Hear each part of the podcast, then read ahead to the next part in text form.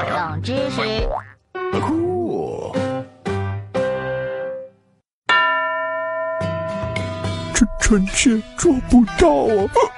哼，这些影视剧里的宫斗不算什么，历史上那些后宫里的妃嫔，为了争宠和巩固地位，什么事都做得出来。你你你又吓唬我！我我妈说了，宫宫宫斗没那么可怕。嗯，你妈道听谁说的。女皇武则天就做了很多残忍的事。王皇后和萧淑妃被打入冷宫后，武则天担心他们会咸鱼翻身，于是派人砍掉他们的手脚，把他们打得皮开肉绽，泡在酒缸里折磨而死。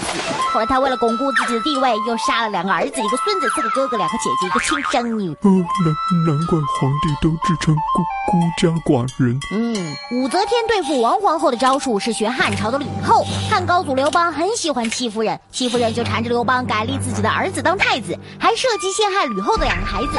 虽然戚夫人最后木有得逞，可吕后还是咽不下这口气。刘邦刚去世，他就把戚夫人抓起来毒成聋哑瞎，砍掉四肢做成人质，扔到了厕所里。戚夫人挣扎了三天之后才死透。女女人的报复真可怕，以以以后再也不敢偷吃你的鱼了。嗯，你知道就好。后宫里没有孩子的妃嫔，为了保住自己的地位呢，会想尽办法逼迫别人堕胎。最狠的就是晋惠帝的假皇后了。经书里有记载，假皇后还是太子妃的时候，把妾室肚子里的宝宝活活生生挑了出来，大人小孩都死了。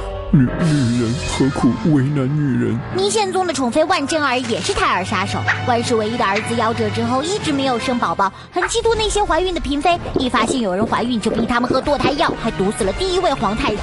后来继位的明孝宗也是东躲西藏才勉强活下来的。哦，酷。呃关关注飞碟说微博，每天每天都有文字版冷呃知识。每周二，笨蛋每每周二还能看到冷呃 知识的视视频哦。有呢。还哦还有更多精彩内容，关注公众号“飞碟说扫二维码。”。哎，酷。我昨晚梦到你进宫选秀封了嫔，嗯，我我我我运气真是好。可是皇上呢，从来没有召见过你，其他妃子也不跟你玩，为为什么呀？因为你的封号是尿频。呃